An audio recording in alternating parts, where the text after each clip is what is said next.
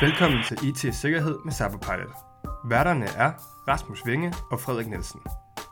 De vil diskutere og komme med løsningsforslag til emner inden for IT-sikkerhed og GDPR, hvor Rasmus som IT-sikkerhedskonsulent har fokus på det faglige, det tekniske og compliance-delen, mens Frederik som ansvarlig for awareness-træningen her på Cyberpilot har fokus på, hvordan viden bedst formidles og kommunikeres ud i organisationen. Ingen salg og ingen snak om statssponsorerede kinesiske hackere. Målet er at hjælpe dig som lytter med at skabe en god IT-sikkerhedskultur i din organisation.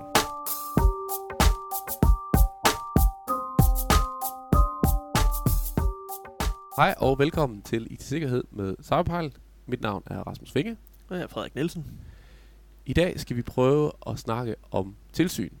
Ja, Og øhm, og Vi skal vi, vi, set vi skal jo egentlig køre sådan en, en form for trilogi, kan man sige. helt enig. Ja. Helt enig. Fordi det vi oplever, det er, at der er rigtig mange IT- og compliance-ansvarlige, som sidder derude og er en lille smule på barbund i forhold til tilsyn stadigvæk. Ja. Og man kan sige, det er jo sådan set, øh, det er sådan set meget forståeligt, fordi det er et komplekst område, og det Ja. er også et meget uklart område.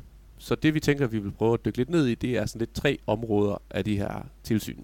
Ja, og vi kan sige, lige i det her afsnit, der starter vi med at snakke om, uh, hvad det egentlig vil sige at skulle føre tilsyn med andre, altså ens databehandlere. Yes. Og afsnittet derefter, så prøver vi at kigge på, jamen, hvad så, når, når man er på den anden side af bordet, og nogen skal føre tilsyn med en som databehandler. Og. Yes. i sidste afsnit, så kunne vi prøve at dykke ned i det, som godt no- måske nogle gange fremstår lidt som den hellige gral inden for ind i tilsynsverdenen, nemlig en revisorerklæring, hvor det er, man sådan lidt øh, får revideret sin, sin processer og kan vise for omverdenen, hvad det er, man gør for at leve op til de her ting. Præcis, præcis. Så, øh, så det er i hvert fald tre vinkler på det, og som man højst sandsynligt vil komme til at fungere fint hver for sig, men som, som du kalder det, triologien, Ja, tilsynssagaen. tilsynssagaen, hvordan man bliver en tilsynshej Ja, på begge præcis. sider af bordet. Ja, nemlig. Godt. Så Hvis vi skal starte med det her med, hvorfor det er, man skal føre tilsyn, hvornår og hvordan. Ja.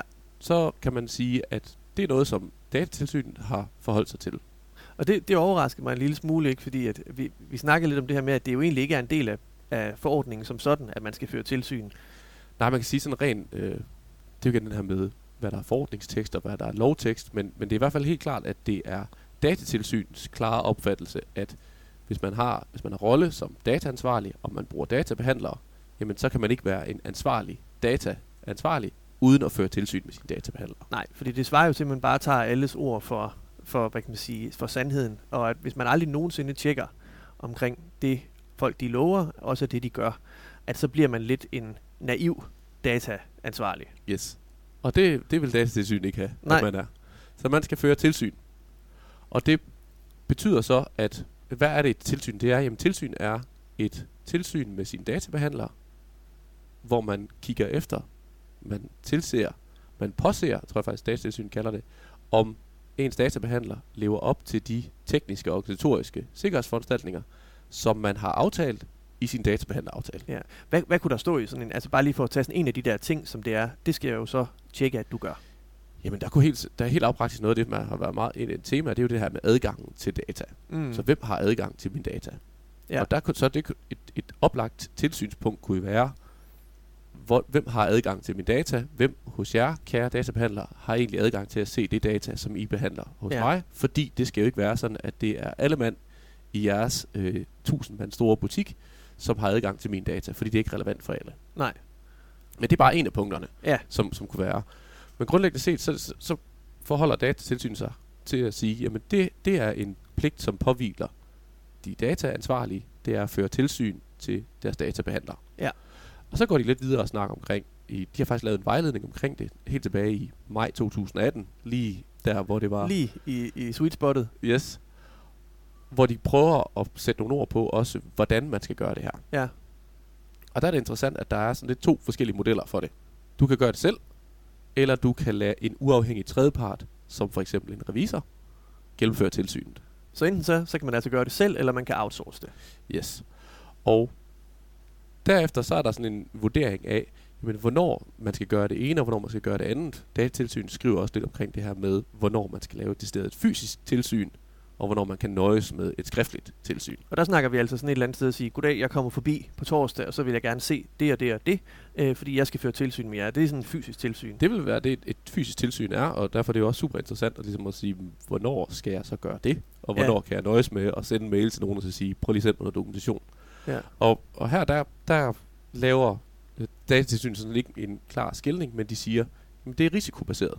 Så hvad kunne, altså det betyder jo et eller andet sted, at man selv skal vurdere, hvad jeg skal gøre. Det betyder, at man selv skal vurdere, og så når alt, hvad der vedrører forordningen, så er det jo ud fra den registreredes risiko.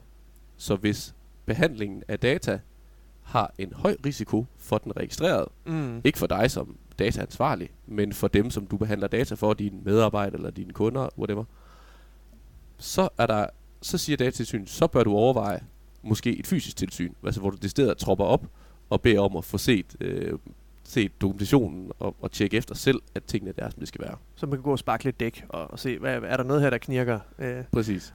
Så det, der egentlig skal få en til at lave det her fysisk tilsyn, det kunne være, at hvis man for eksempel, hvis man enten behandler helt vildt meget persondata, eller at man øh, har en databehandler, som behandler følsomme oplysninger eller et eller andet. Ja, på ens vegne. Ja. Ja. Præcis. Fordi så vil der være en høj risiko for den registrerede. Øhm, og, og derigennem kan det være, at det er relevant at lave et, et fysisk øh, tilsyn. Men, men samtidig siger de så også, at det kan også være fint med et skriftligt tilsyn, hvis risikoen for de dataregistrerede er lav. Og det vil det jo i langt de fleste tilfælde være. Ja. Altså databehandlere i langt de fleste tilfælde behandler jo relativt almindelig øh, ufølsom persondata. Det kan vi jo også lige prøve at dykke ned i en af de senere afsnit her omkring, hvordan man sådan helt konkret går til de her forskellige typer af tilsyn. Men, men vi kunne prøve at snakke lidt om, hvor ofte skal man gøre det? Er det ugenligt eller årligt, eller hvad snakker vi? Og det er jo igen der, hvor man kan sige, at vejledningen fra datatilsyn, det er, det er risikobaseret. Ja. Så du skal igen lave en risikovurdering, som afhænger af, jamen hvis den her behandling ved databehandleren, den er, som de skriver, dynamisk, altså hvis det hele tiden ændrer sig, og det er nye måder, Mhm. det bliver behandlet på, jamen så skal du som ansvarlig, dataansvarlig jo føre tilsyn oftere. Fordi det simpelthen er sandsynligt, at der er noget at føre tilsyn med. Ja, fordi når tingene ændrer sig, så kan der også være nye ting, der går galt, eller nye ting, som ikke lever op til de ting, vi jo har aftalt. Ja, men har man en eller anden simpel behandling, hvor det er meget statisk, hvad der foregår, jamen, så kan det godt være, at man ikke er nødt til at, at, at møde op hver, hver anden måned og, og, og spørge, hvad det er, der foregår her. Altså, fordi det egentlig er sandsynligt, at det, det stadigvæk øh, kører ligesom sidst. Præcis. Så igen, det er en risikovurdering. Hvis det er meget dynamisk, den måde tingene ændrer sig på, så skal du gøre det oftere. Hvis det er meget statisk, så kan du gøre det med, med mindre hyppighed. Igen står der ikke noget sådan konkret omkring, hvad der er. Jeg vil sige, jeg tror, må ikke sådan en, en, en gang årligt øh, passer nok meget godt. Øh, det er i hvert fald det, jeg synes, vi har set sådan af, af indikationer fra nogle, nogle afgørelser osv., at, at så, så er man sådan ligesom...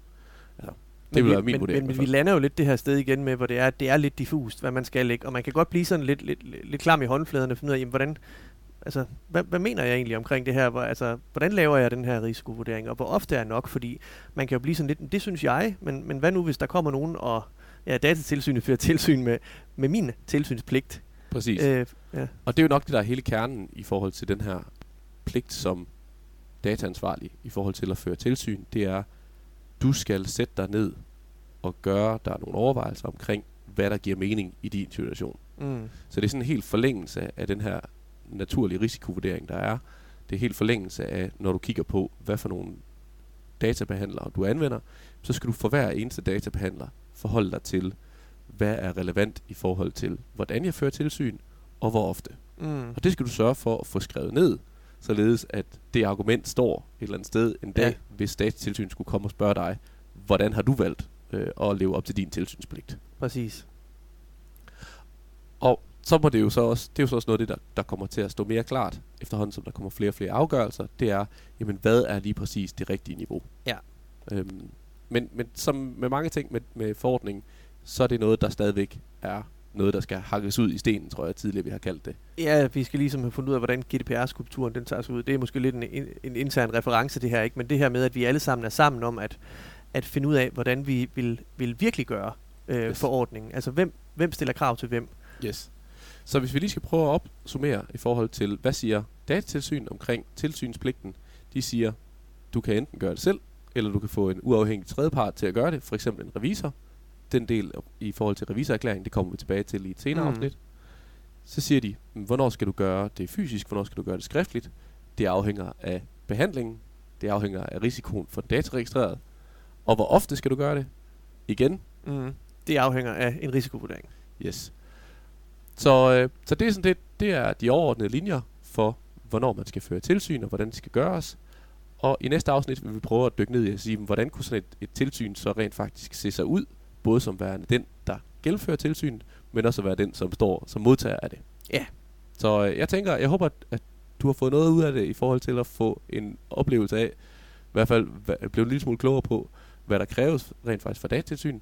Og så vil vi også håber vi på, at vi kan blive endnu mere konkrete i de næste afsnit. Mm. Tak for i dag. Tak fordi du lyttede med på podcasten. Husk at trykke abonner, hvis du gerne vil have besked, når næste afsnit er klar. Du kan også tilmelde dig vores nyhedsbrev på vores hjemmeside. Her vil vi løbende komme med opdateringer. Hvis du har kommentarer, input eller idéer til podcasten, så skriv til os på info